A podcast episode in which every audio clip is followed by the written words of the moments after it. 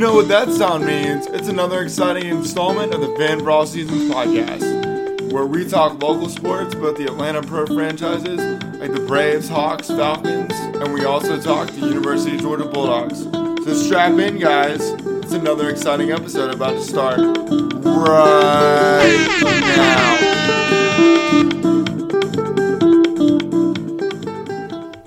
What up, podcast land? This is just Jam and Joe of the Fan for All Seasons podcast.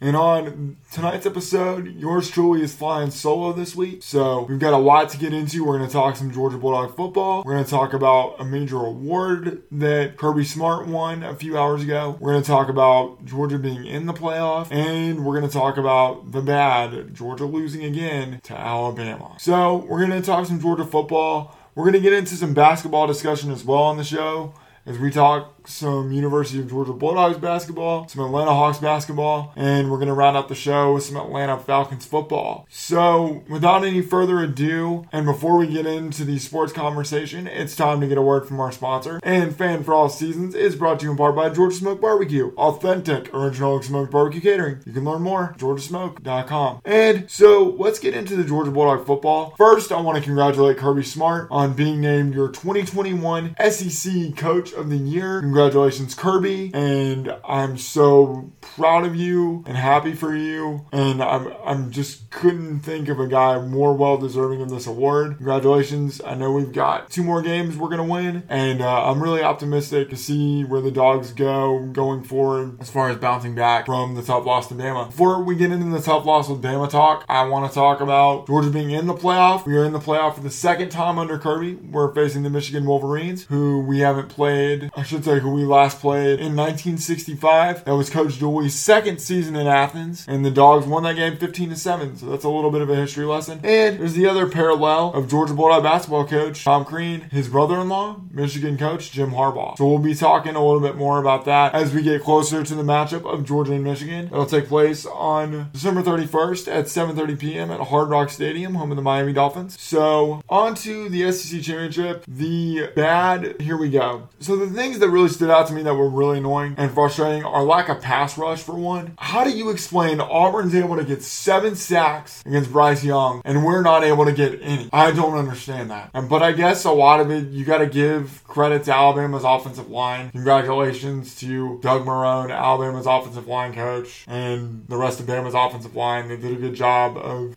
of not letting Georgia's defensive front get after Bryce Young. Um, the lack of pass rush, as I said, was just really frustrating and mystifying to me.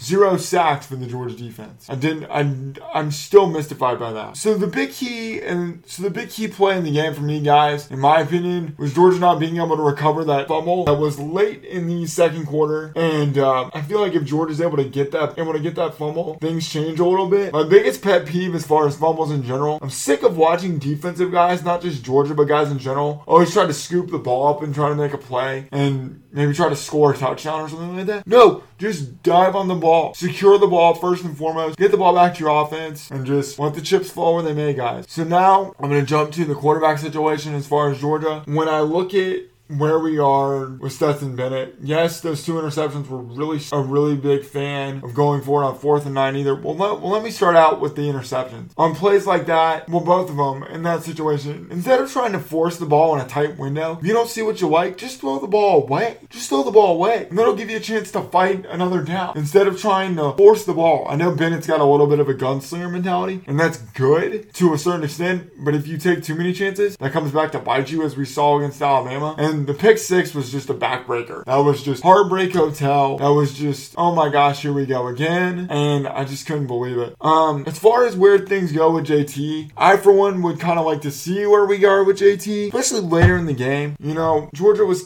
getting blown out pretty good, and it was kind of tough for us to make a comeback. It was a little too late. I would have liked to have seen what we got out of JT Daniels, but as far as like who should play, I just want the best guy to give us a chance to win. I don't care if it's Bennett. I don't care if it's JT. I just want someone to take a stranglehold of this quarterback job and, and and play like a big time guy and be and be the guy that us Georgia fans want you to be. Be able to take care of the ball, not force us in bad situations, and just be poised. Be able to win moments because that's what sports is about, guys. It's about winning moments. So when I look at so when I look at where Georgia goes from here, as far as potentially maybe seeing Alabama again, I have vibes of 2017 Georgia Auburn. I look at where this Georgia team is and if we take care of business like a lot of us expect us to, and a lot of us want us to, I could see us facing Bama again in a month. And I know it's really hard to beat a team twice. I don't care. I don't care if you're Alabama or anybody like that. I know Utah did it to Oregon recently, so there is that. But it's still really hard to beat a team twice. And I like Georgia's chances. And I think Georgia's going to be able to going to be able to get after Michigan. I think we're seeing a more determined, more focused Georgia team in the match matchup with Michigan. So I like to see where the dogs go from there. So anyway,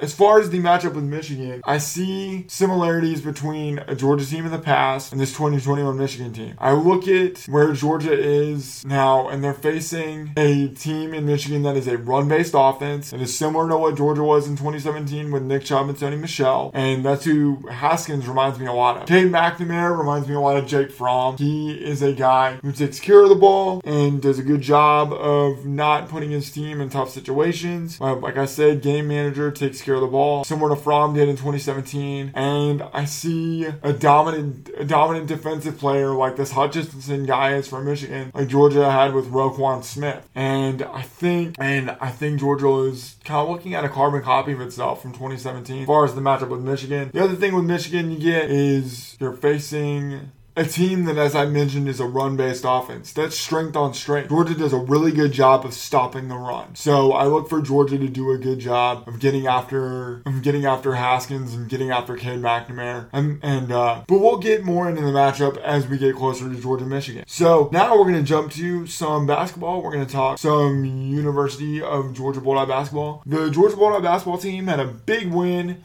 on December 1st as they beat Memphis and the Steg was on fire and the atmosphere was electric. Georgia was looking to build off that win with a in a game against Jacksonville on Tuesday night where the Dogs won 69-58, but there was a bit of bad news for the Bulldogs. Forward Jailyn Ingram and Georgia's leading rebounder, averaging six rebounds a game, fell, fell, and uh, it was a really, really tough fall. And I heard on the postgame show last night that he was on crutches, and I heard the raw emotion from Tom Crean Tuesday night, and, and Crean was in tears. I mean, he was bawling in tears, and so it just, so it just kind of broke my heart for Ingram. Ingram's a local guy. He's from Morgan County. He's from Madison, Georgia. He always wanted to be a Bulldog. He transferred here from Florida Atlantic University. So my heart goes out to Jailyn Ingram. I hope we get some good news on him. I I don't know anything at this point, and hopefully we get some good news on him. Georgia's next games after this break for final exams, the Dogs will be playing against George Mason on the 18th, and the game after that they'll play. We got George Mason on the 18th, and then on the 20th, they're playing Western Carolina. So that's kind of where things are with Georgia basketball. Um, one last thing, as far as next man up mentality with Ingram, uh, I look for Jabri Abdur-Rahim to come in and make an impact for the Dogs. He's done a good job in that six man role off the bench. He's expanded his game. He's a three point shooter now. So I look for Abdur-Rahim, I look for Tyron McMillan, and I look for Josh Taylor, who's hasn't really played a whole lot. I look for McMillan, Abdur-Rahim, and Taylor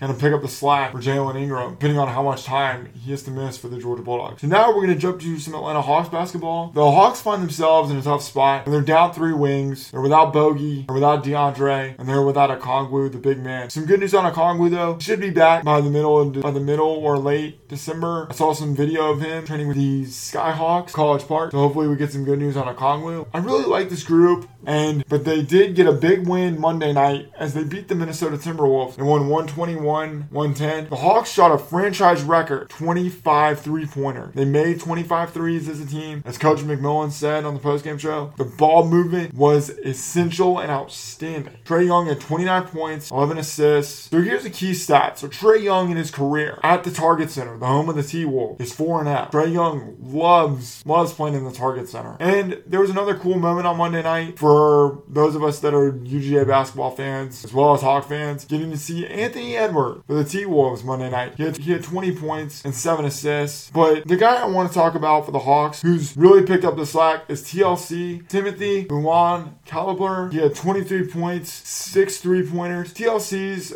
filled in in a major way for DeAndre Hunter and Cam Reddish. Hopefully, Cam Reddish is able to come back on Friday for the Hawks as they face Brooklyn. And I also want to highlight Danilo Gallinari. He did a good job for the Hawks coming off the bench. He had 20 points. We know Gallo is a shot maker, is a big time scorer for the Hawks off the bench. So I'm really happy with Gallinari's play of late. One last bit of Hawks news. Solomon Hill has injured his hamstring and is done for the season. So I'm curious to know if we see Jalen Johnson for the for the Hawks, the rookie out of Duke, or if the Hawks go trade for somebody maybe. Or if we just kind of ride it out till Cam Reddish comes back with TLC. Then you got TLC, Cam, and then hopefully you get DeAndre Hunter coming in. It'll be interesting to see what the Hawks do at the small forward spot. As I mentioned mentioned, the Hawks will be facing Brooklyn on Friday night. That's always a fun game. The Nets are a really, really good team with Durant and Harden and former Georgia Bulldog basketball player Nicolas Claxton, the Slim Reaper. So the Hawks have their hands full. And I hope it's an electric crowd at State Farm Arena Friday night with the Nets in town. So now we're going to round up the show with some Atlanta Falcons football. Coming off a heartbreaking loss, or I shouldn't say heartbreaking, coming off a demoralizing loss to the Buccaneers. Falcons lost 30 to 17. They find themselves at Carolina on Sunday. The cool moment in the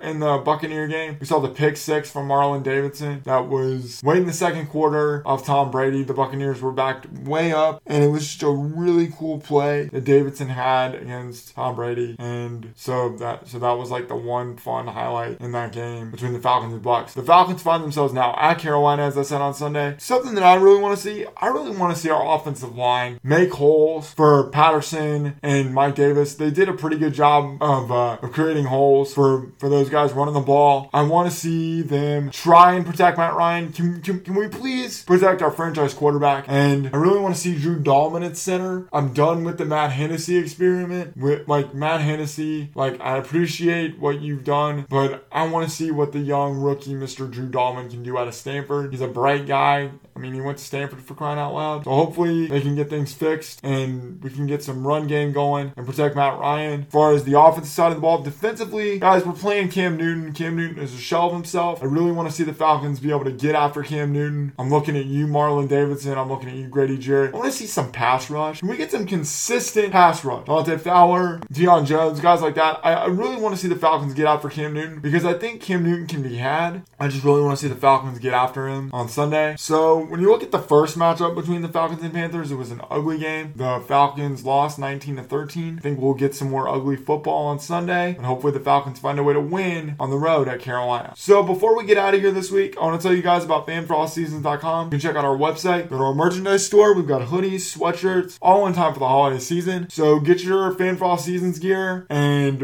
and rep your favorite sports podcast, as well as nothing says Merry Christmas and Happy Holidays like merch from your favorite local sports podcast. So check out our merchandise store. You can check out our episodes where this episode will be posted later this evening. So you can go back and listen to some of the great episodes we've had through, through our time on the Fan Seasons podcast. So I guess it's time to get a word from our sponsor, and Fan Seasons is brought to you in part by Georgia Smoke Barbecue, authentic original smoked barbecue catering. You can learn more at georgiasmoke.com. For myself, Jamin Joe, this has been another exciting installment of the Fan Seasons podcast, and we'll talk to you guys next week. See ya.